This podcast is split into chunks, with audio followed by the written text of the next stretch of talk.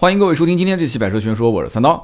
今天这期节目呢，我们之前预约过啊，跟大家提前说过是聊领克零三。那么看我微博的人应该知道，今天上午很早啊，我就已经到这个领克 4S 店去试这个车了。倒不是说啊我比较懒，或者说我我为什么一直拖到今天星期六更新了，上午才去试驾，而是因为这个日本我没去，对吧？领克这个上市零三在日本。那么第二个就是这个媒体试驾，我们这么小的媒体肯定不会被邀请，对吧？南京的这个试驾车呢，又是昨天才刚刚。把牌照上好，才上的临牌，还不是正式牌照。那么我跟这个经销商关系还不错。昨天我是刚刚出差回来，而且昨天出差回来呢，由于最近一段时间可能压力比较大，又比较这个出差比较忙碌啊，就好像有点发烧，到现在这个状态还不是特别的好。那么你不试这个车，我实话实讲，这个车我真的在聊的过程中，你单纯从市场分析上来讲，很容易跑偏啊。而且今天我们还要提到一款车，也是曾经。我在节目当中被打过脸的一款车就是这个思域啊，我其实根本不想把这个车跟思域放在一起聊。我之前在这个微博上发了一条，我说：“哎呀，我说这个领克零三上市了，这个这个车子其实是冲着去把思域摁在地上碾压的，大家怎么看？”这一条微博后来上了这个新浪微博的，就是这个热门，上了热门之后就来了好多人啊，一两百号人在下面评论。那么这个评论呢，其实不用说的，肯定是自己。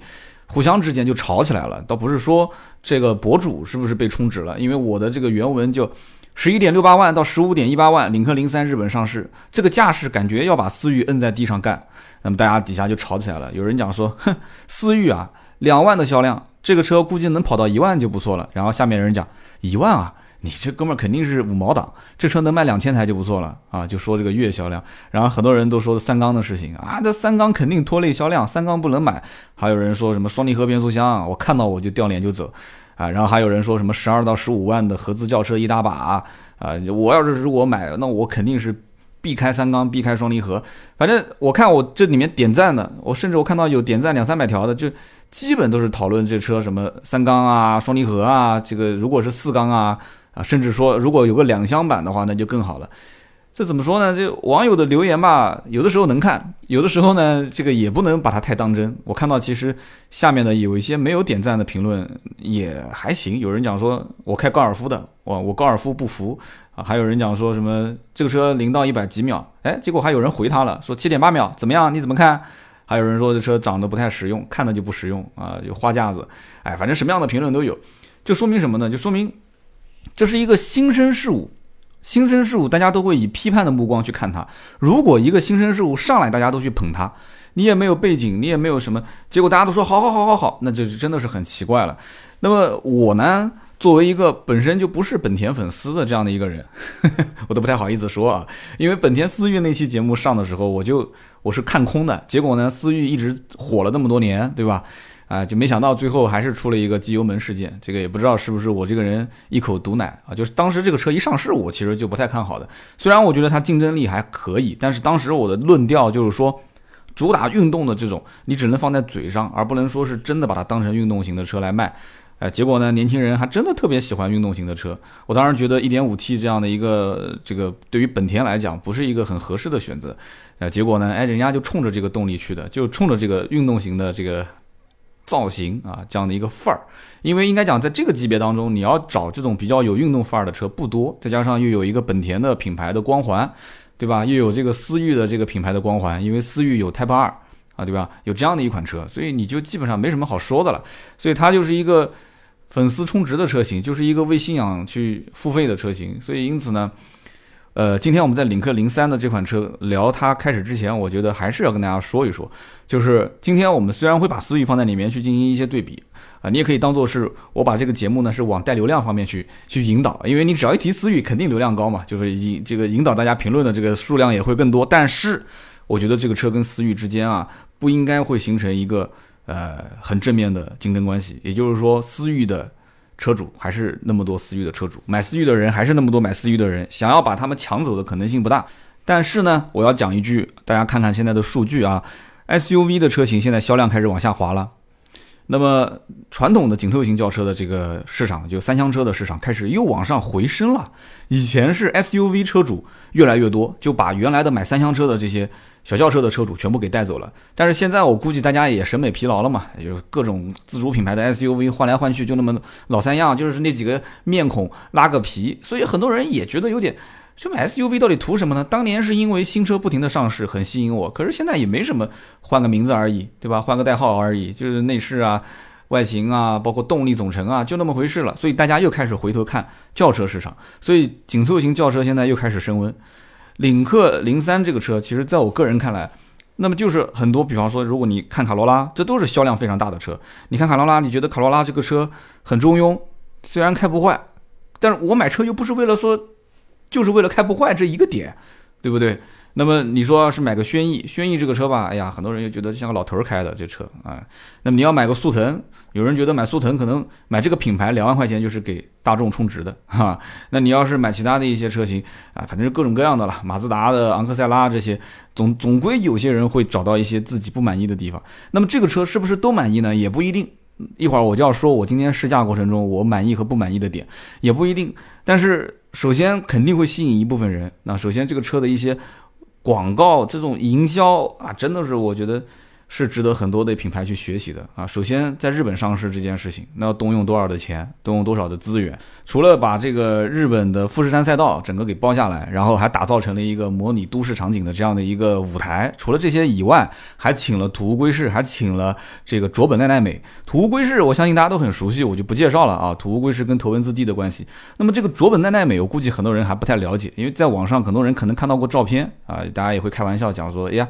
这个照片，这个妹子长得是还行啊，就感觉好像我是不是看过她的片子之类的？我说你肯定没有，为什么没有呢？因为她看上上去那个照片很漂亮，其实实际真人啊，这个回头我放两张素颜照给大家看看就知道了啊。如果你要是看过她的片子的话，那基本上你的岁数应该是跟我差不多大，或者是比我还要大。哈哈，其实这个这个不能叫女生了，这个这个阿姨应该讲岁数是不小了。她还有一个身份，很多人不知道，她其实还有一个身份是头文字 D 当中女赛车手佐藤真子的现实人物的这个原型啊人设。所以很多人不晓得这里面具体的背景，说哎怎么请了这么一个妹子这是谁？那但是你知道图归是，她能跟图坐在一起，这女的一定是不简单的。所以大概就是这么回事。因此，在日本上市啊，在日本领克零三在富士山赛道上市，同时还告诉你我们还要参加 WTRC，也就是世界房车锦标赛。后面就是改装车有两辆在那个地方，照片也都放出来了，对吧？那么就说明这个车它的目标人群非常非常的明确。至于说这个车将来是干谁的啊？是干马自达也好，还是干本田也好，这个不相干。现在其实整个的吉利旗下的品牌的这些车型，已经是把很多日系车抢的是，我估计日本人看到吉利这个牌子就会特别的、特别的这个。想要想要动手啊，不仅仅是吉利了，包括领克。那么这里面我再等会儿分析一下它的整个的价位，其实它和领克之间是一个互补的关系啊，是个互补的关系。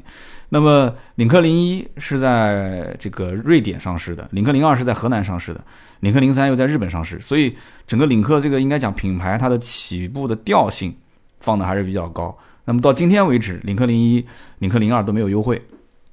你想，这领克零一已经卖了多久了？还是以这种线上下单的形式，然后经销商这边只是作为一个服务商，那么经销商没有这个价格的议价权，那么经销商也很开心，对吧？卖的车子都能挣钱嘛。你只要品牌能持续的保持在这么一个高度上，我就是一分钱不让，也有人来买，那就 OK 了。就怕你一分钱不让，结果没人来买，那就那就很头疼了。而且售后也很赚钱啊，因为等会儿我会聊到这个车的售后的保养维修的一个费用，售后也很挣钱，销售也很挣钱，但是也不至于。我跟他们这个经销商也聊过这个事，我说听说开一个领克，呃，这个一两年就回本了，哎，这这不可能的，运营成本也很高，不可能一两年回本。但是我曾经听说开魏。就是开这个魏派开魏的经销商一年回本，这是真事啊！我真听说过开魏一年就能回本的。但我也不能说，就是今天这个节目一聊完，大家都去开。本来是想买车的，结果去开 4S 店了，这个不不不不，这个肯定是不理智的。这年头反正是卖车基本都不挣钱，只是在某一个特定时期享受到了厂家一些政策，然后呢，突然它的营销造势也很强，然后你这一波带动销售的话。你拿到了超超额的这种百分之一百二、一百三、一百五的返点，那有可能你能把你的这个成本摊销掉，就扯得有点远了。今天这期节目呢，你看我就是随便聊聊，已经快十分钟了。我还没列完全进入主题啊。那么进入主题，跟大家介绍一下这个车吧。因为前面说了这半天，估计很多人也不知道到底是说的啥。这是领克零三这个车呢，其实在领克这个品牌家族里面是第一辆轿车。之前有零一跟零二，零一是一个 SUV 啊，之前说也是要干像 CRV 啊、RAV4 啊、奇骏啊啊，就是想打这些日系品牌的这些 SUV 车型。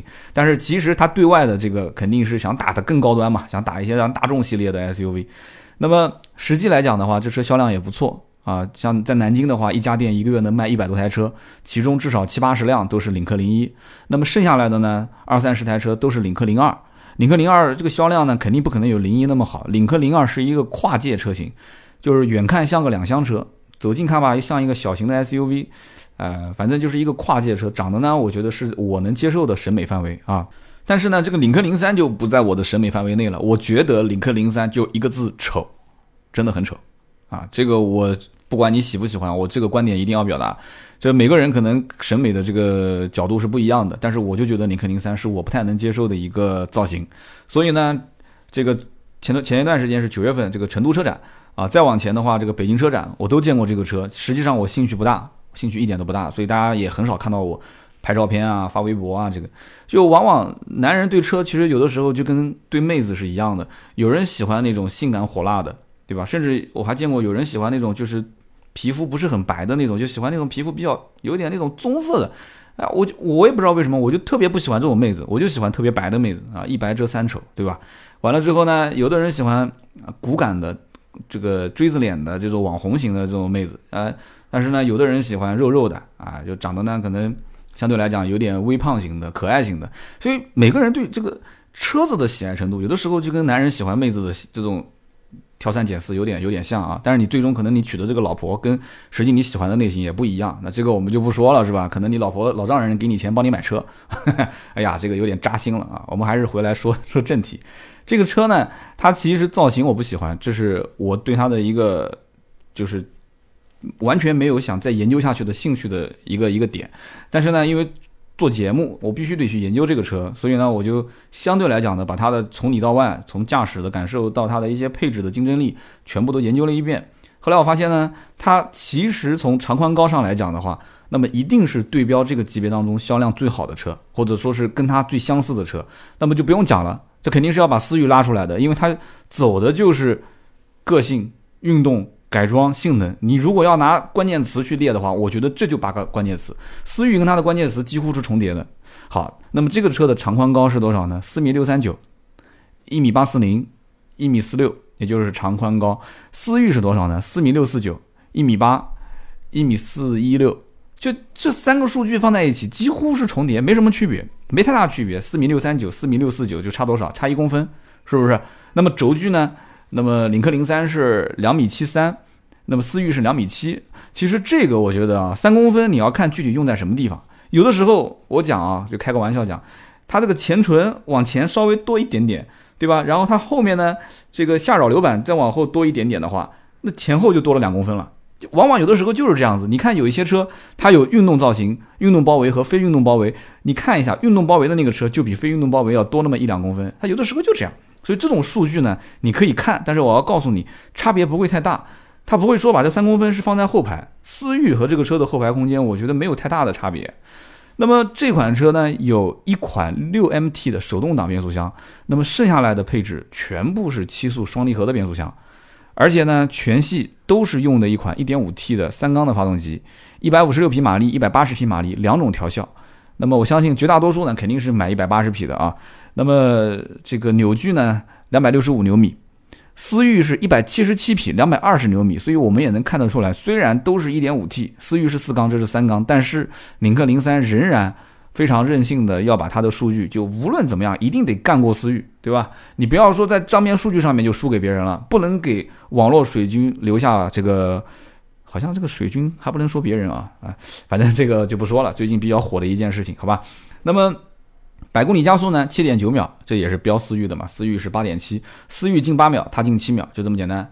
那么百公里的制动距离三十五点五米，这个就不用说了，这不是说具体标谁了，三十六米以内都是算非常优秀的刹车的这个制动的成绩了，应该这么讲，三十六米以内的那么零二领克零二之前我看了一下，它不太敢宣传自己的刹车距离。领克零二的刹车距离是还是很一般的，因为它主要走的是舒适路线，三十九点四六米，甚至比领克零一还要差啊。领克零二的刹车比领克零一还要差，但是领克零三的刹车距离应该说是三个车当中最好的，大概就是这么一个情况啊。当然这跟它的轮胎也有点关系，它用的是那个固特异的叫 Eagle F1，叫什么 Asymmetric，那个英文很长，我也不太会读，反正就这个轮胎之前。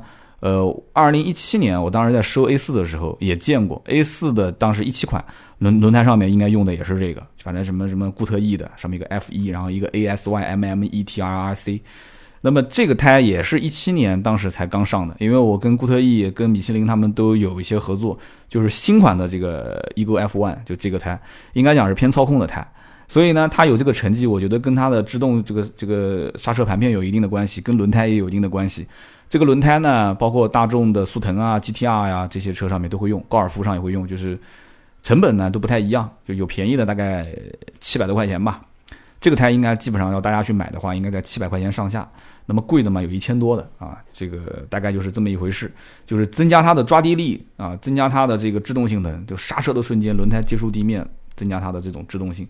所以呢，我觉得一个品牌任何一款车型。想让它的数据提升，其实工程师有一百种方法。我想让它的速度提高，我想让它的刹车性能更好，它有一百种方法，又换各种各样的一些材质，换各种各样的一些第三方或者是一线的品牌的这种啊刹车盘片啊或者轮胎啊。但是呢，这里面涉及到第一个是成本问题，那第二个就是它的均衡性问题。如果大家玩过赛车游戏的话，你都知道，它总归是有那么一二三四五个。五个条子是要上下去去波动的，你你如果说你换个轮胎上去之后，你希望这五个数据指标全部都往前增长，那是不可能的，那这个游戏就没法玩了，对不对？那你就最后打造了一个地表最强的车型了，那这车就直接上天了，可以飞了，是吧？所以你换任何一样的这个道具的话，大家男同胞应该都玩过游戏。有增长，它一定有有有降低，舒适度增加，它的运动性肯定是偏差的，对吧？你的你的悬挂的支撑力度变好了，你的舒适度肯定就变差了。你的制动性能好的，你的耐用性啊，对吧？你的轮胎的这个可能你的最长的使用公里数是一万，但是你现在就制动性能非常好，抓地力很好，它的最最长的使用性能可能就变成五千或者是七千，它一定是会有变化的。所以呢，我觉得聊这些东西可以展开来一点一点慢慢的聊，但是。你如果对这个车，首先就像我的，我首先对它外形我就不是很感兴趣。你跟我聊那么多没有意义啊，我不喜欢，就这么简单。而且这是一个家用车，我也不是把它拿回来说天天没事在路上跟人飙，跟人去漂移的。你说是不是？我一会儿这样讲，这个车它确实会吸引很多年轻人。但是呢，在展厅我就看到一个现象，因为我今天一早去到了店里面，大概九点半十点的样子吧。那么到了店里面之后呢？我就看到一男一女坐在那个地方，男的呢就不停的在那个领克零三的车上来回呃坐一坐看一看，然后下来跟那个销售又谈一谈。销售前面放了一个应该是这个类似像订单预算表一样的，然后那个女孩呢就坐在那个地方玩手机，很明显没什么兴趣。那男的呢就不停的拉她过来看，女孩过来看看，反正点点头又坐回去了，坐回去又在那边玩手机，就说明什么？就说明女孩对这车没有兴趣，没有兴趣，至少我看上去。他不是表现出那种两眼放光的感觉，但是那个男生很有兴趣，一会儿坐在前面主驾驶，一会儿坐在后面副这个这个主驾驶后侧，一会儿是坐在前面的副驾驶，然后动一动仪表，就是就说明他想买，你知道吗？那么销售其实我看他那个表情也很尴尬，那就说明他们俩之间一定有没有谈妥的地方。这东西很简单吗？虽然讲领克已经把官方价格锁定了，经销商你不允许让价，大家都是原价来卖，但是这里面还是可以有可谈的空间的。对不对？就比方说，能不能送点装潢啊？啊，能不能变相的送一点保养啊？能不能这个这个提供一些增值服务啊？就这里面还是有一些东西是可以有弹性可以谈的。甚至于，如果他有二手车置换，你能不能把我二手车的价格稍微的收高一点？你二手车收高一点，不就相当于你把你新车的利润让了一点给我吗？这都可以谈。所以。一进门，左边这个一男一女就很明显，他们两个是在谈这个领克零三。那个里面呢，还有一一桌子人，应该是在谈领克零一。这个表情都很纠结。我估计去买领克的人表情都很纠结。为什么呢？就中国老百姓觉得，我买一个车，你说不能谈价格这件事情是不能理解的。我又不是去买保时捷、买法拉利这种车，那就是买这种车，我多少还能让一点。所以，就是这个。我我能理解他们那种，就是我能看到他们那个表情啊，就没有哈哈哈嘻嘻哈哈那种感觉，就是都是坐在那个地方，表情很很纠结，就跟销售在谈。所以我我觉得这个给给客户占点便宜的这件事情啊，领克应该好好反思一下。的确，把它以网络销售的形式把价格控制好，经销商能挣钱，这是一件好事。但是往往买一样东西，还是要让大家最后啊，就是能占点便宜，这是最好的。就像我以前说这个宜家，宜家不管你买完东西还是不买东西，你从那个出口出来之后，他都会告诉你，你可以花两块钱啊去。去去打一个甜筒，那么这两块钱呢，是你先去拿一个甜筒的这个这个叫什么？就是这个下面的那个手抓着的那个鸡蛋卷。那么至于甜筒打出来多少奶油，那看你自己，你只要有本事它不掉下来，啊，你只要不在意别人的这种目光，你想打多少打多少。这个其实就是一个让你占便宜的感觉，就是你不管在这个宜家当中买东西体验。服务它好与不好，你最终出来，它这是一个服务体验的提升，就会给你感觉，我今天从宜家出来之后，我占到便宜，我很开心，我下次还想来。所以这是一些细节上的一种，我觉得这是这个做法非常不错的。所以价格有的时候呢，锁得太死也不一定是好事，但是放得太开也不好，因为放得太开，让很多经销商死掉的事情已经很常见了，对吧？好，那我们接着往下聊。那么刚刚我说到这个外形，我始终吐槽外形，我不喜欢的原因是什么？我仔细看了一下，今天在。这个 4S 店的零一、零二和零三，零一呢，应该讲当时一出来，我也不是特别喜欢，主要就是因为它的这个造型，把 LED 的大灯是放在上方，就感觉是眼睛长在头顶上。大家知道，我们正常人的审美，你要如果我要说个不好听的，它就是个像个蛤蟆，那眼睛长在头顶上，跟蛤蟆一样的，我我特别特别特别看的感觉浑身就是有点不舒服。那么如果说零一当时因为是一个车身的重心比较高的这么一个车，对吧？你把这个 LED 灯放在顶上，我觉得我还还多少能有一有一些接受。领克零二呢是个跨界车，其实重心也比较高，重心也比较高，我也勉强能接受。但是到了领克零三是一个是一个轿车啊，相对来讲的这个重心比较低的时候，它的这个 LED 灯放在顶上，我就开始不能接受了。而且还有一个，我当时仔细在想，它其实这种造型啊，它那个引擎盖包括它的扁平的那种造型。我有一点看到法拉利的影子，这不是抬高它啊，因为我都说它是蛤蟆了。我相信这一期大家也也知道的，领克说不定都要把我拉黑名单了。但是领克的这种扁平的造型，一开始让我有一点法拉利的感觉。但是呢，我后来我想了一下，法拉利的车型都是车头前冲的，你可以仔细去看，你从侧面看的话，它的这个法拉利的前面前备箱那不叫引擎盖，因为它是中置引擎，它的前备箱啊，车头是一个三角形的，就是往下滑的这种形式，所以因此它那个车灯虽然也是细长条的。但是你不会感觉那是个蛤蟆，你还是感觉这个车灯是冲着你来的，它是对着你的，而不是说现在看这个车 LED 大灯，它是往天上打，就感觉是是眼睛长头顶，所以，哇，我反正我不太能接受这个这个造型。然后其次就是说整个造型很复杂，特别是这个顶配车型，就是 Pro 版本，包括这个顶配的，就是应该是叫劲啊劲的版本，你只要看到这个运动套件，我就觉得它就。前脸的造型复杂，尾部的造型复杂。可是你如果不买这个运动套件的车型的话，你买一个普通版本的，我相信很多人也不能接受，因为一会儿我会说到配置推荐方面。所以这样的话会让有一部分人很纠结。当然，你如果说你能接受它运动的这个造型的话，我觉得接下来我在讲这个车的驾驶体验，那你应该会说是不停的加分项，很有可能你今天听完节目，明天就去买了。那么这个车的内饰方面呢？我就不说了，我很能接受。为什么呢？因为我在聊领克零二的时候，我就已经赞过啊，而且是很赞、盛赞过这个车的内饰。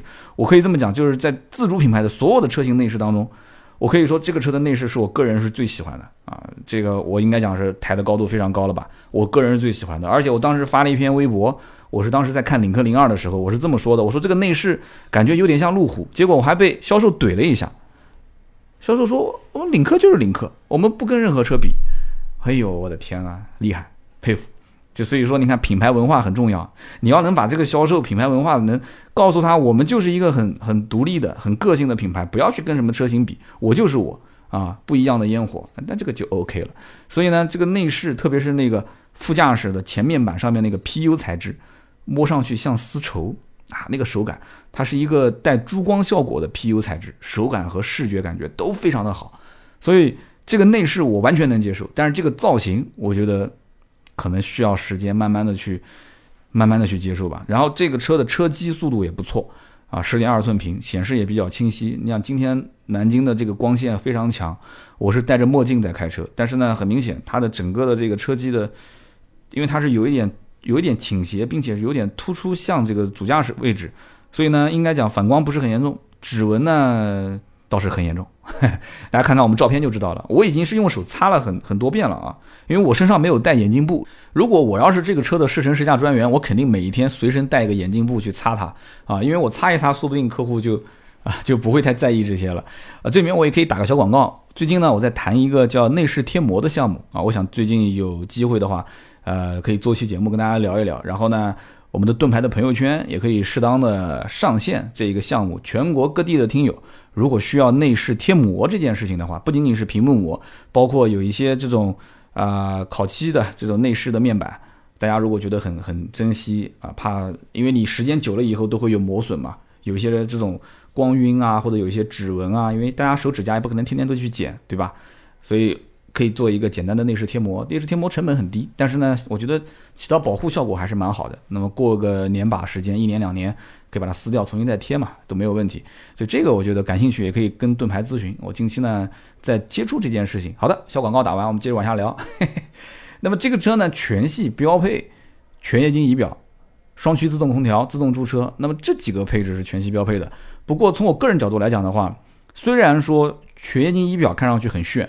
自动空调呢，这个配置也算厚道啊。这个自动驻车 Auto Hold 呢也没有什么问题，但是这个车的最低配我仍然不推荐，就是这个纯啊，领克零三的纯这个配置，配置太低，十二三万买一个领克零三，你既然这么多钱你都花了，我觉得你就没必要再省那么一点钱。你说就是为了省那点钱，我就将就将就买个纯，没必要，完全没必要。你如果买纯这个配置，我建议你就不要看零三了。你不如拿这个十二三万啊，你就直接去买其他的合资品牌，真的没有真皮座椅，只是个织物座椅，没有天窗，没有倒车雷达，没有胎压监测，甚至还是一个卤素灯。我觉得这个配置性价比真的不高啊！大家就反正有十二三万就看看其他的车吧。但是呢，如果说排除掉纯这个配置之后，纯 Night 这个配置之后，剩下来就是行和静两个配置，怎么选？很简单，行和静主要的区别就是运动套件，你只要让。这个 4S 店带你去看一眼，静和行两个展车或者两台仓库的现车，你就非常明确能选哪个了啊！而且两个车本来就差不了多少钱，这个行是十三万六千八，静是十三万九千八，三千块钱买个运动套件，我个人觉得还是比较值的。那么 Pro 版本，行 Pro、静 Pro，就是你只要知道 Pro 的版本其实就是多了一套的安全配置，主动安全配置，比方说并线辅助、车道偏离、主动刹车、疲劳提示。三六零 ACC 自动泊车，还有包括这个英菲尼诗的音响，就这些东西呢，就是偏一个是偏这个安全性，一个是偏舒适性。反正这一万多块钱，我觉得花的还是挺值的。所以为什么我说这个车顶配买的人多，是因为你把纯排除掉之后，就剩下来静和行。那么你要买一个运动版本，运动版本那只能买这个静。那么静的版本当中，你一万多块钱的这么多的一些主动安全配置和舒适性配置，又觉得说还是挺值的，所以最后你就买了静 Pro，这就这么理解，就是一步一步的帮你就调到了顶配车型上。所以我跟他们销售就聊，我说这个试驾车因为昨天才刚刚上嘛，我说你之前订单收了多少？他也没跟我具体透露，他说反正还行啊，就收了不少订单。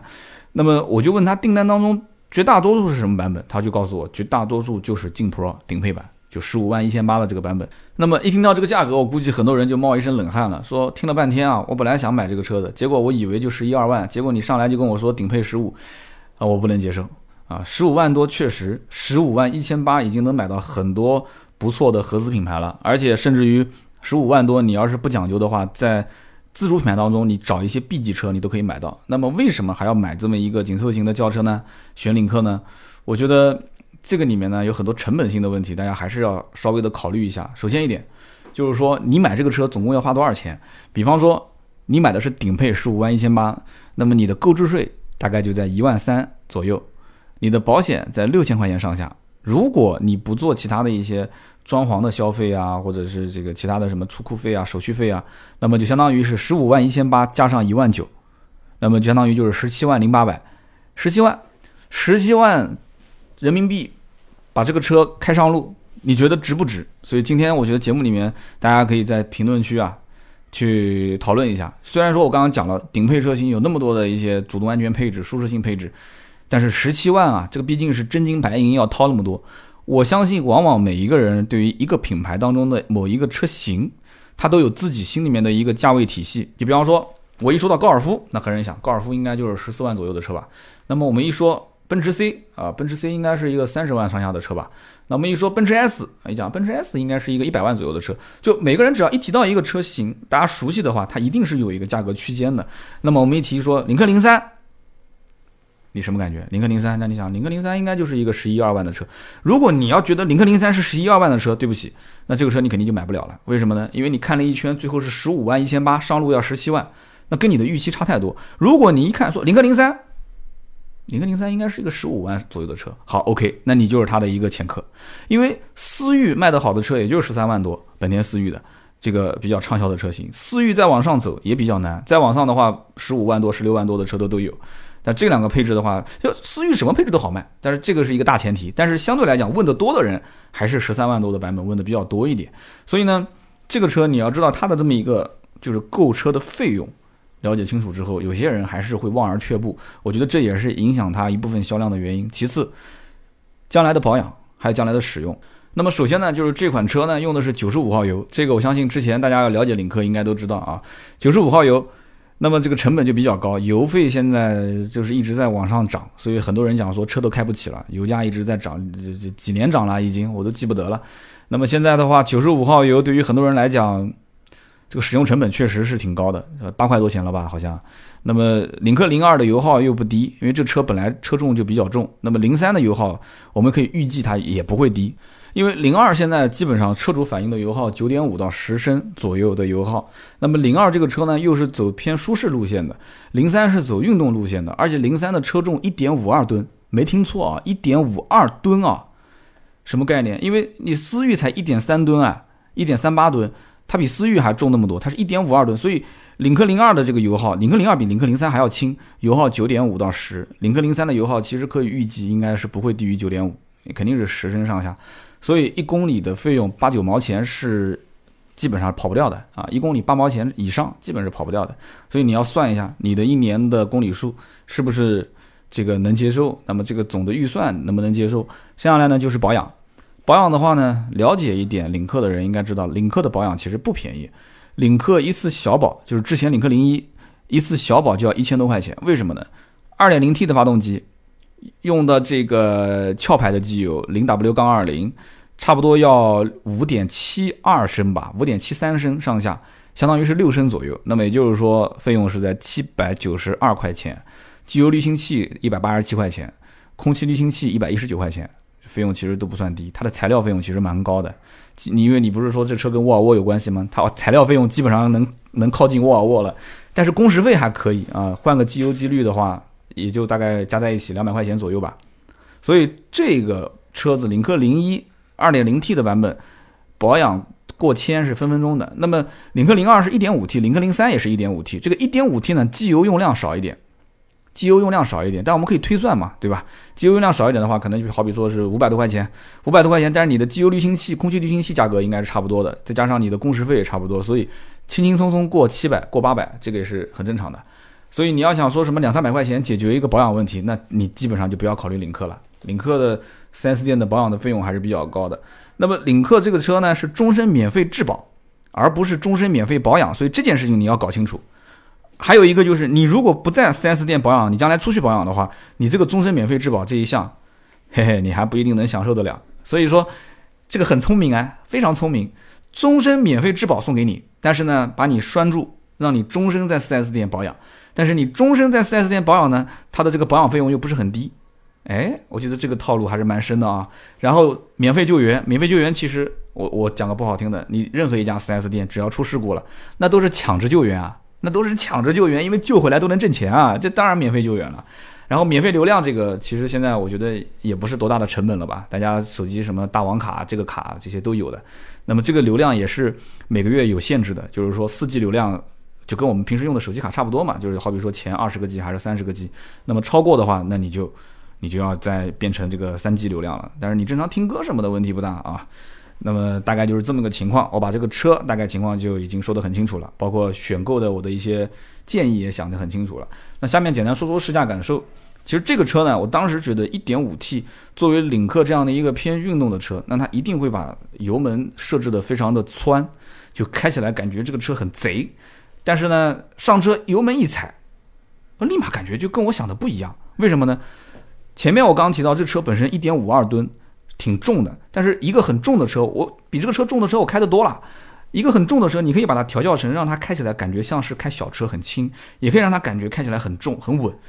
你比方说，你开个宝马三系，宝马三系其实并不是说车重有多重，可是你在开的过程中，你就感觉这是一个，就是一个那种赛道机器，就是那种每一脚油门踩下去，它的所有的动力的反馈，全部是希望一丝一毫的反馈到你的这个驾驶者的身上，让你跟它之间形成一种联动。所以你会觉得开着车相对比较吃力，但是吃力的过程中，你又觉得每一次的转弯啊，那种动作你都很有自信，很有把握。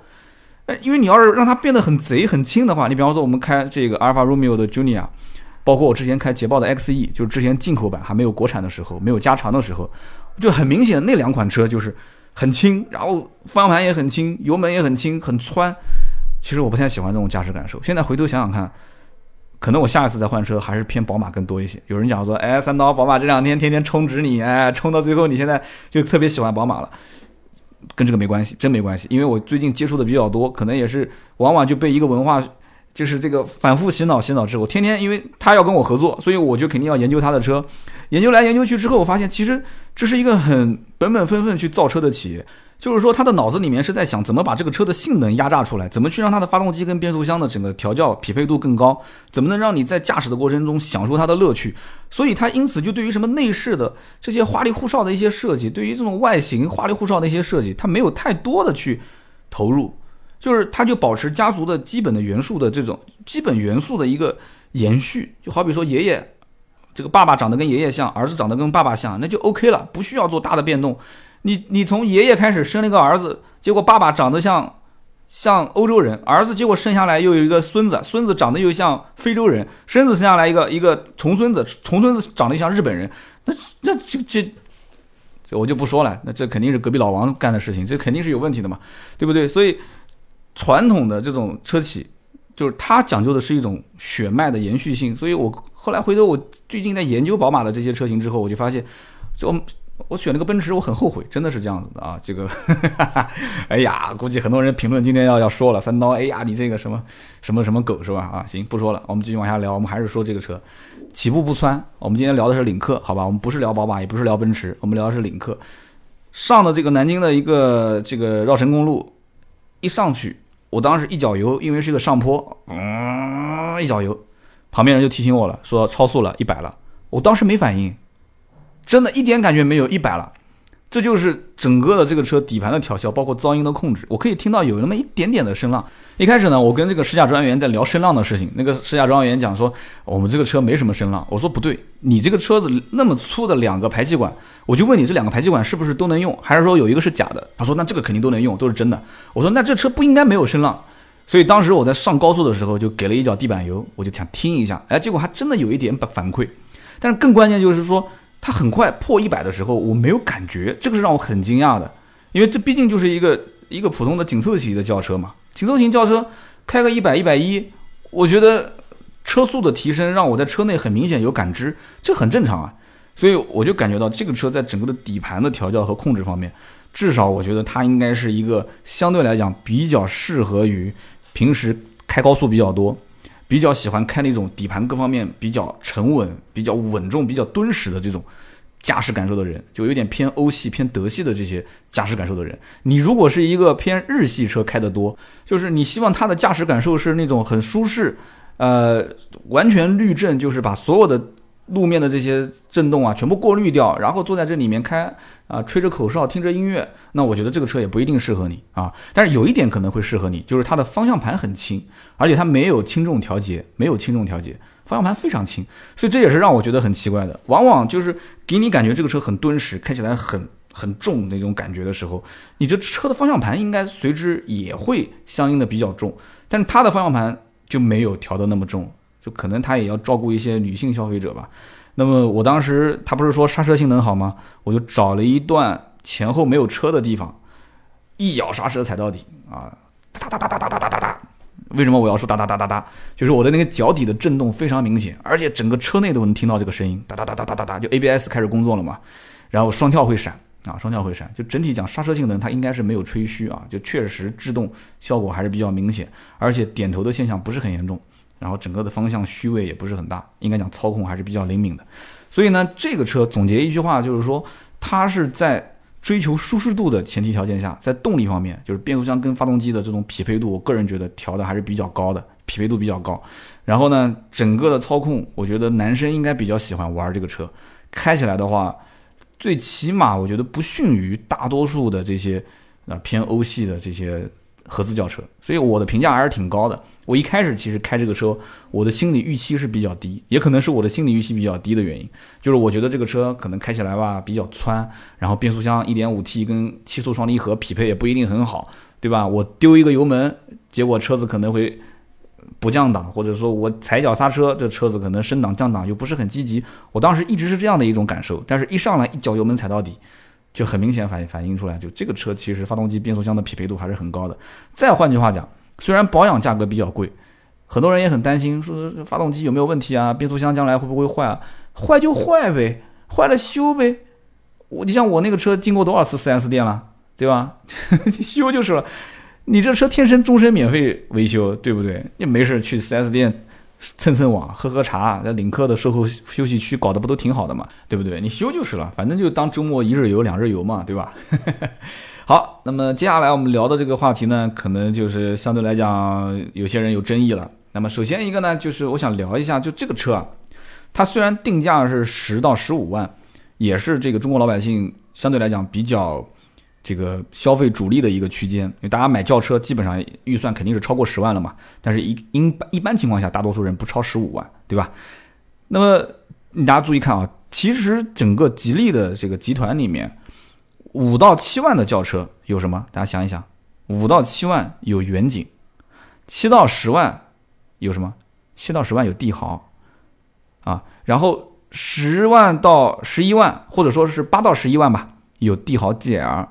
那么现在又多了一个缤瑞，我曾经我们曾经有期节目说的也很清楚了，缤瑞跟帝豪 G R 之间的关系，对吧？什么 G 网、L 网，好。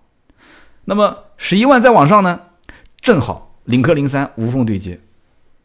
哎，你看是不是？我再给你们讲个数据，你别看吉利远景这个车好像感觉 low low 的啊，感觉 low low 的，就五万到七万起步价五万多块钱还能有优惠，但是呢，远景的销量也非常大，远景一个月销量也是一万多台。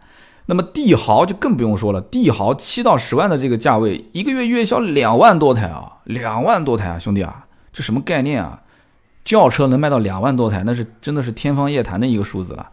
帝豪这个 GL 一个月也能卖一万多台，这个缤瑞因为刚刚上市时间不长，我但我估计时间长了以后销量也不会差。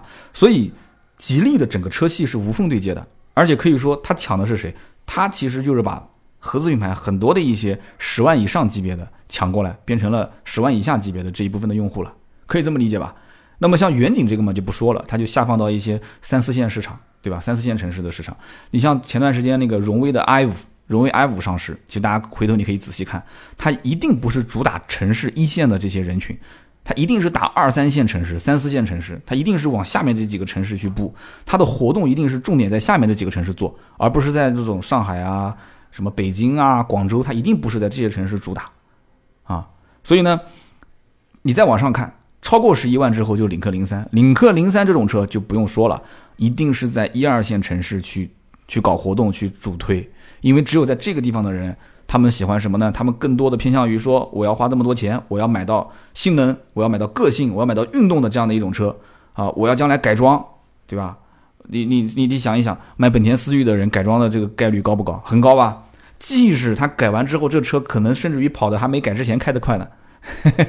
虽然有的本田思域要干 GTR，但是呢，这个更多的其实是为了装，你懂吧？啊，就是就是改一改，感觉更帅一些。所以说，领克就非常聪明。领克零三这个车一上市，立马就把途龟市，对吧？和那个叫什么卓本奈奈美，都是头文字 D 的这个这个原型人物，就都全部拉过来。拉过来之后，帮我站台。大家注意啊！这个途龟是讲了这么一句话，这新闻媒体不是都报道出来了吗？他说：“我感到非常惊讶，我不管是啊，对，他他不会讲这种中文对吧？就我还是正常讲吧。我感到非常惊讶，不管是造型设计、内饰方面，还是开起来的舒适度，领克零三都达到了世界级轿车水平。你看，你注意啊，他讲的是造型设计、内饰方面，以及开起来的舒适度，领克零三都达到世界级轿车水平。他有没有提到说这个车的操控性、动力性能，这个车的发动机跟变速箱，我觉得已经世界级的了。他有讲这个话吗？没讲。你看他这个很聪明啊，这个也是个，哎呀，也是个老狐狸啊。我跟你讲，真的啊，他敢讲吗？他不敢讲。他背后还有那么多日本厂商的利益呢，是不是？所以能把他请过来已经不错了。他能说这么一句话也不错了。造型设计、内饰方面，开起来的舒适度。领克零三达到了世界级轿车水平啊！他说的都是一些不疼不痒、限于表面的一些话。当然了，这个只是我的个人的解读啊，这个不代表任何任何的一些媒体，只是我个人的一个解读。那么这个车当时在赛道上面，就是这个在富士山赛道上面展示的那两款 WTC R，就是去跑国际赛事，就是世界房车锦标赛，那个车我觉得也不能拿来跟现在量产的这个领克零三相比。为什么呢？首先，它就不是 1.5T 的三缸发动机，它是个 2.0T 的四缸发动机，因为这个是赛事统一规格啊，最大功率350匹马力，开玩笑啊，350匹马力，扭矩最大扭矩420牛米，而且用的是序列式的变速箱，人家是序列式变速箱，就开完一场赛事之后就把它拿下来要可能进行维修了，然后呢，百公里加速4.6秒，人家是近四秒的车。最关键的就是这个车，它是要减重的，所以它这个赛车呢是一点一八吨，一点一八吨，而且做了很多的赛事的一些强化，比方说车头要提供下压力，它需要有碳纤维的前唇，车尾要有下扩散器。领克零三，你看它的尾部好像也有一个下扩散器，对吧？就像那个小鲨鱼鳍一样，但那个下扩散器是个装饰，它实际上底下的这种这个底盘下部的这种。气流的这个疏导并没有像赛车的那么要求严格，它更多是一种装饰。然后呢，加上这个可调节的尾翼啊，我们也看到领克零三也有一个小鸭尾，对吧？可以增加一些下压力。但是呢，赛道用的这种赛车跟我们看到的量产版本的零三的差别还是非常大的。包括它的轮圈啊，选了 OZ 的十九寸的轮圈，包括它的这个减震器，包括它的刹车系统 AP 的刹车，全部都进行了强化。所以呢，我们也可以期待看一看。啊，就带着看看啊，WTCR 就这个领克零三将来能跑出什么样的一个成绩，对吧？改装的潜力就是年轻人 power，就是对于未来的一个向往，年轻人的荷尔蒙嘛，对吧？对于个性化的一种追求，这让我想到一件事情，就是当年有一款车其实跟领克很像，什么车呢？叫做观致啊，我一提估计很多人就知道了。观致和领克怎么像呢？领克在中国制造，观致也在中国制造。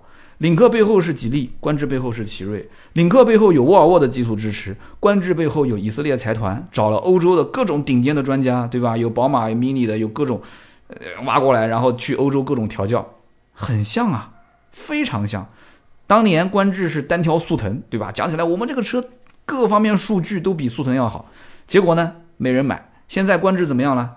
观致好像最后是被宝能收了，是吧？反正现在也不知道将来的去向怎么样。观致给人感觉就是不接地气，是不是？好，那我们把这件事情再把它讲的接地气一点，怎么讲？观致的理论是这样的：我觉得我东西好，我觉得我不需要做广告，对吧？当年甚至于观致有一个回购计划，就是我就告诉你，我这车很保值，我是个好东西，所以你要觉得你实在不喜欢，反正我当时感觉就是这样，你实在不喜欢，你开个一年，我回购，我按照百分之八十的价格回购，市场保值率一年之后八十九十嘛，就算比较高了，对吧？我回购你。但是你这种做法，其实反而让别人觉得你是对自己不信、不自信啊！你卖出去的车还跟人家谈一个一年之后的回购，所以这个观致的营销真的是我，我真的我觉得这个，哎呀，太成问题了。再加上广告投放也是抠抠缩缩的，估计他可能这个也也觉得在中国可能不需要那么多广告，好东西嘛，对吧？放到哪边大家都懂的。但是老百姓不懂啊，老百姓不懂，老百姓要的是什么？是一种找到占便宜的感觉。另外一个就是这个车一定要有面子，车子在中国其实你只要把握好面子的问题和占便宜的问题，其实都能解决，都能解决。所以领克零三，你看啊，去日本上市啊，包括之前去什么什么这个瑞典上市也好，去河南上市也好，首先把调性先拉得很高，完了之后呢，很明确，我就告诉你，我有所求有所不求，我打的就是性能和运动，你不喜欢性能和运动，你就不要过来买我的车，就是。广告宣传虽然要打，但是不要打那种什么很虚头巴脑的东西。就是你把所有人都变成你的竞争对手，你把你的车子就搞得好像是什么都好，什么都很中庸。中庸的确适合中国的老百姓买车，但是在现在新品牌对于一个新品牌来讲，有的时候需要冒险。就是你已经如果功成名就，你需要守江山，那你的车子最终走向的就是中庸和和这个叫平衡。但是你刚开始炸出来的一个新品牌，你就不能中庸，不能平衡。就像自媒体一样的，自媒体你现在出一个账号，你说中庸平衡，那谁来看你的这个的？像我就是一直就比较平淡的这种，所以就不温不火，对吧？那往往就是我们这个圈子里面标题特别标题党的，然后内容特别炸的那种，对吧？就就就特别容易，就特别容特别容易出来。但是你其实不知道它的根基其实有很多问题，我们就不一个一个说了啊。所以呢，我很赞成领克的这样一种营销的方式。就是观致缺的东西，领克现在其实已经补上了，而且要按照领克的营销的方式方法和手段，我觉得一个是大学生，一个是小学生，观致基本上就根本就不是一个段位的。再加上老百姓其实要买这款车，是要看这个车在社会上达成的共识，就大家对这个车共同的印象是什么？这个话每一个买车的人一定不会讲，但是每一个买车的人一定心里面会这么想。就是我买了这个车，我代表的是什么样的一种人？我买了这个车，我代表的是什么样的一种生活态度？这个很重要。所以呢，我觉得当时观致是不懂中国的用户要什么，完全就是我想造什么，所以就出来这么一个车。但是其实中国老百姓他要的东西你没给，这个很关键。那么另外呢，我再说两个啊，一个就是大家讲这个思域思域的，我就稍微表达一下我的观点啊。首先。碾压思域这个呢，这也是个标题党。我今天这期节目标题没想好，即使我把思域带进来，那也只是为了导一些流量而已啊，大家能关注能看一看。思域的成功，我前面也说了，除了本田思域的这个 Type R 这款车，加上本田这个品牌啊，号称是全球发动机故障率最低的这个这个品牌。那虽然今年、去年这两年就出了那么那么大的一个问题，这个我们就不说了啊，大家都知道机油这个增多的事情。本田肯定要反思这件事情，而且据说在美国最近也在报机油增多的这个事。但是从整个的历史长河上来看，本田的发动机是故障率真的是最低的，包括丰田的发动机也是。那么，本田品牌的光环，车神车战车的光环，就造就了中国有 N 多的本田本田的车迷，再加上思域的车迷，双重叠加，同级最像跑车，A 级车的价格定价又不高，就大家只要是 A 级车十多万的预算都能买得起。再加上老思域之前刷的那一波存在感，就以前老的1.8的那个思域，1.8的排量，按道理讲油耗很高，结果它油耗不高，很省油，动力又很好，二手车的保值率又非常非常高，口碑极佳，所以这么多的点，最终才能促成啊，促成现在的一点五 T 版本的思域的成功。那后来也有三缸版本的 1.0T 的版本，就拉低了一个入门门槛嘛。所以就这么一个车，到今天为止，虽然有些地方价格有些松动，但是还是有更多的地方都是原价在卖，甚至加钱在卖，产能也是有一定的问题啊。那么是不是会出现有些人买不到了，稍微有点动摇？看一看这个领克零三不错，那我就给他给买了，也会有把它给买了也有。但是呢，我相信更多的还是会喜欢思域的，就是喜欢思域，对吧？喜欢领克零三的这些人，可能他不一定看过思域这款车。那么这是一个，另外一个呢，就是在聊一个最近跟它上市时间差不多的一个车型，呃，但是我估计很多人不一定会放在一起比较，但是价位也差不多。什么车呢？就是现代的菲斯塔，啊，就是我之前吐槽，我说这个名字真的取得很有意思，它英文有个 L 一，拉菲斯塔，它哪怕就叫拉菲也好，它为什么叫菲斯塔？很奇怪，我不知道这为什么。那当时跟现代的工作人员聊，他们讲说是因为现代的车都是两个字的，所以当时怎么都觉得四个字不好，想去掉一个字，去掉一个字，结果变结果就变成菲斯塔。那我说，那你为什么不去掉两个字，变成拉菲不挺好吗？对吧？大家都中国人都知道拉菲嘛，拉菲。他们自己也苦笑说，反正领导定的，叫菲斯塔。菲斯塔和领克，就是从外形上来看，我总觉得菲斯塔是比它大一圈。真车我也看过。啊，但是也很遗憾，这车我到现在还没试驾，改天有机会去试一下。啊，这个全国的媒体试驾也没有人对吧？邀请就我们小媒体。然后南京、江苏这边区域试驾，几乎这边所有的媒体都试过了，甚至还有客户也试过了。结果呢，哎，结果又没邀请。所以我跟北京现代这个，我得好好坐下来聊一聊这件事情了。就我我其实对菲斯塔这个车还是很感兴趣的。那我只能是自己去跟 4S 店去试驾，4S 店的还不错，关系不错。上个星期。他们的销售总监发了一条信息过来，说车子已经到了，说这个有机会过来聊，过来试一试。正好刚刚在出差嘛，才回来，改天去试一下。顶配的菲斯塔 1.6T 的版本15.48万，呃，比这个领克零一贵三千块钱。但是我要提一点，现代有不让价的车吗？你不管多便宜的车，北京现在就没有不让价的车，而且优惠幅度都非常大，少则一两万啊，多则三四万，这都是很正常的。所以菲斯塔这个车的起步优惠，我觉得一万块钱起是肯定没问题的。那么其次，菲斯塔的长宽高，你跟领克去比，其实也不比它弱，两个车差不多。菲斯塔长度是四米六六，领克的长度是四米六五七，几乎是一样的。轴距一个是两米七，菲斯塔的轴距是跟这个思域是一样的。那么领克嘛，我前面说过了，两米七三。那么菲斯塔的动力是一点六 T 七速双离合，两百零四匹，就是这个十五万四千八的版本啊。车重是一点三八吨，领克零三是一百八十匹，车重是一百呃一点五二吨。所以你想一想，这两个车，我们南京媒体试完的回来跟我聊过的，我沟通了不止一个，都说这个车说很猛，开起来就感觉特别窜。我说哪天我去试一试，我来看看是不是很窜。但是从我驾驶其他的一些北京现代的车的感觉上来讲，就给人感觉这车开起来轻飘飘的。我们听友当中一定是有开北线的车的吧？就感觉这车轻飘飘的，就不管这个车多重，你给一脚油就感觉这车发动机转速拉得很高啊，车子的这个速度提得也很快，就这种感觉。所以说，因为前后上市时间比较近，所以拉过来把菲斯塔和领克零三放在一起带着聊一下吧，对比一下。但是我也不觉得菲斯塔的用户和零三的用户会重叠，啊，就有那么一点，因为毕竟价位相似嘛。但是呢，更多的可能对于这个车，比方说菲斯塔三厢造型，有一点偏未来感的那种科技感的设计，那么他会比较在意。但是你拉开车门，发现韩国车的内饰造的还是比较粗。而且配置方面，主动安全配置方面和领克比还是有点差别，所以喜欢领克的人，就算你拉着菲斯塔过来去一一对一的正面去比，你就是告诉他动力各方面比它更强，但是可能会有些人还是会喜欢领克零三。你两个车都是双离合变速箱，都是涡轮增压车，你这有什么好去去对吧？舍谁取谁呢？这个东西还是看个人的选择。所以因此，我觉得领克零三这个车相对来讲，在这个级别当中还算是比较特立独行的。如果陷入这个车的品牌文化里面去研究它，你会感觉好像占了便宜。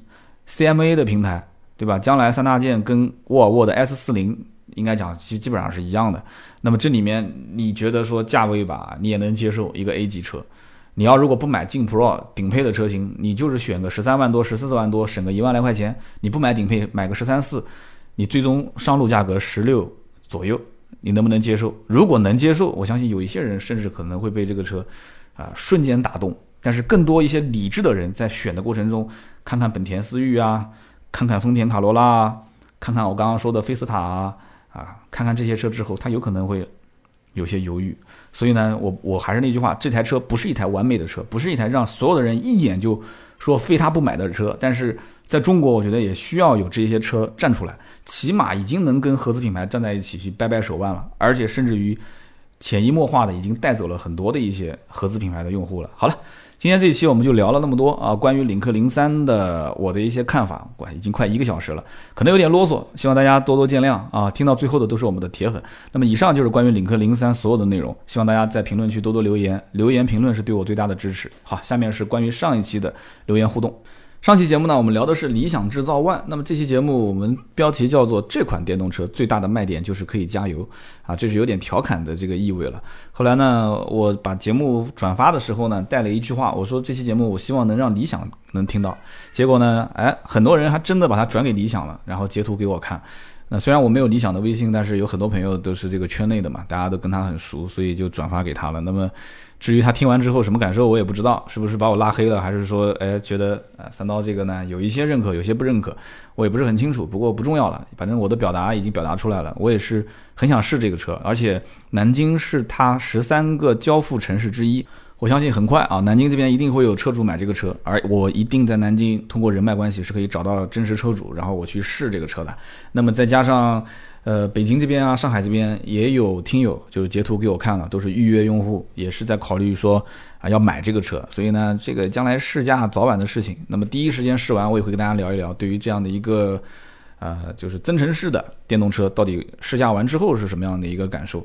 那么上期节目呢，呃，三位听友，我们抽了哪三个人呢？其中一个是说关于我节目内容这方面，就是我说废话比较多。你像今天这一期洋洋洒洒说了快一个小时这个节目。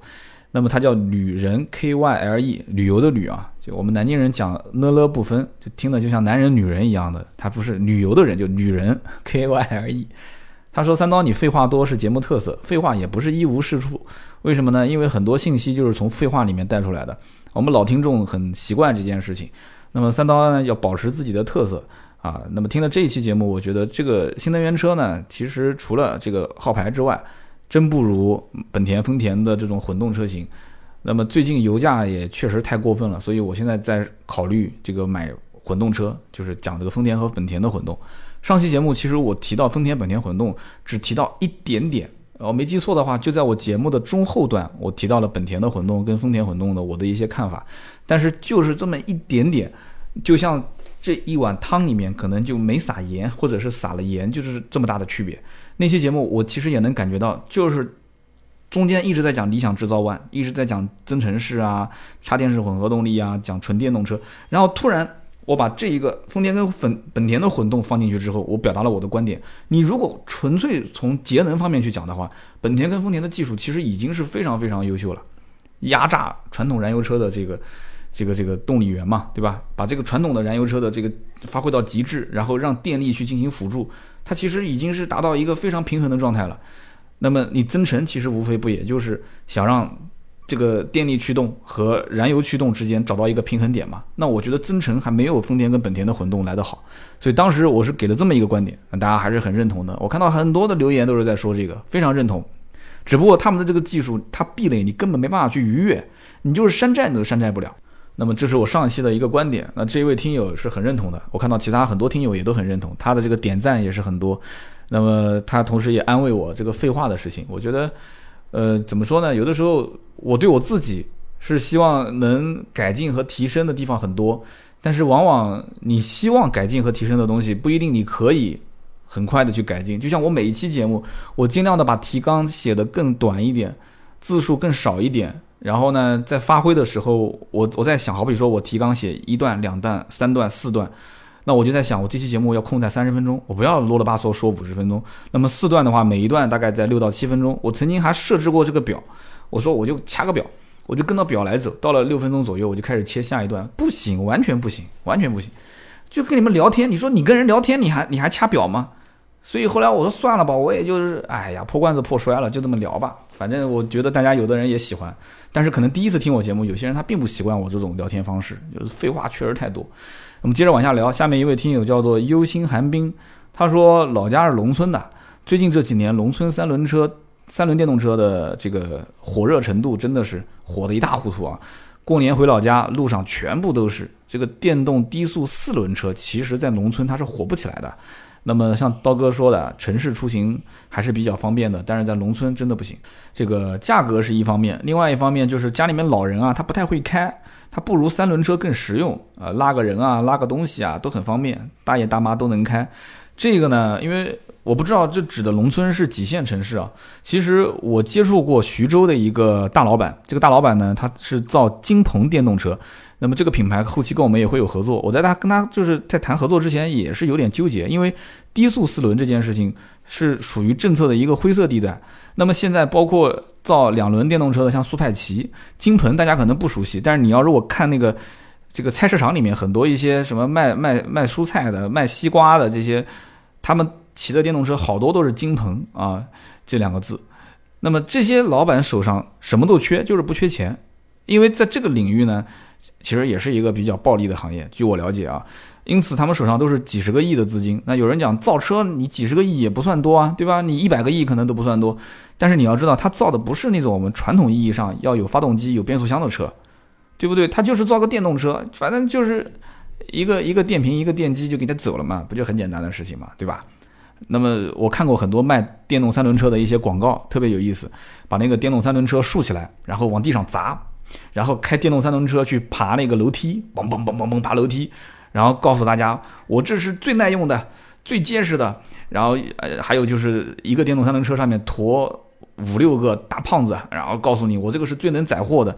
就是在农村有的时候这种广告形式啊，它是最原始、最直接的广告形式，找个大找一个那个面包车或者找一个那种大巴，然后一个大喇叭一个横幅拉在上面，敲锣打鼓，咚咚锵，咚咚锵，咚咚锵，什么什么这这个周末开始有优惠啦，在什么什么路多少号有优惠啦，哎，你你说你在那个南京的富人区主城区就十万个平米。一个平方十万元一个平方的这个小区里面，你告诉我，你这个大马喇叭，你给我想一下试试看呢？那物业不天天给人烦死啊，肯定是不同意的。但是在在一些三四五线城市无所谓，而且这个呢，往往效果来得更直接。所以我讲的意思，三轮电动车是在某些地方是一种现象，但是四轮的这种低速四轮的电动车，它其实会出现在很多城市一个过渡，会出现一个过渡，因为你毕竟三轮这个不能挡风遮雨。有些老老爷爷老奶奶，他有的时候他虽然不会开，他甚至没有驾照，但这个是个灰色地带，好多的你你去看一看，我们很多听友所在的城市，大家也可以留言，没有驾照的在路上瞎开的太多了，违停的他也没有牌照，太多了，它是个灰色地带，早晚是要管。但是目前来讲的话，很多造电动三轮车的车厂，其实现在都在研究怎么去造低速四轮，想赌一把，就是赌将来这个政策最终。等政策出来说国家鼓励的时候，你再去造的话，已经晚了，已经晚了。那么接下来一位听友叫做秦 YX 九四九九，他是这么说：他说中国目前的电动车两极分化，要么就十来万，要么就是大几十万。呃，我呢也很想买一辆电动车，我订的一辆是比亚迪元 EV 三六零。我本来呢也想通过买买车，但是呢这个车本来就没车，而且要排队。我的需求估计就是当下很多人的想法，我要降低我的出行成本。我每天上下班一百来公里，我基本上不走高速。去年一年我光加油就加了两万多块钱，我的个天哪！三百公里续航里程的电动车对于我来讲其实足够了。我有充电的条件，它可以满足我正常的行驶的要求，它也能降低我差不多百分之八十的出行的成本。我偶尔短途短距离跑一个高速，那是完全可行的。我估计这也是当下绝大多数买电动车的群众的一个想法。那么对于增程式，我还是不太能接受。你要每天去充电，那你何必还要再背个增程器？你要如果行驶距离要长，或者说不方便充电，那你干嘛要买电动车？所以呢，他说希望这个兄弟们支持我这个观点的，顶我一下。所以这个也是点赞非常多的，很多人也支持这个观点。其实我也支持。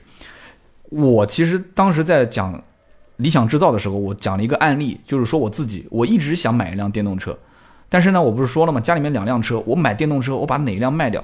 卖奔驰，虚荣心他不允许，对吧？这个你要面子，你卖丰田，其实这是最合理的。但是你卖了丰田，首先我一块燃油牌照没有了，燃油牌其实很值钱，将来南京随时随地要限牌。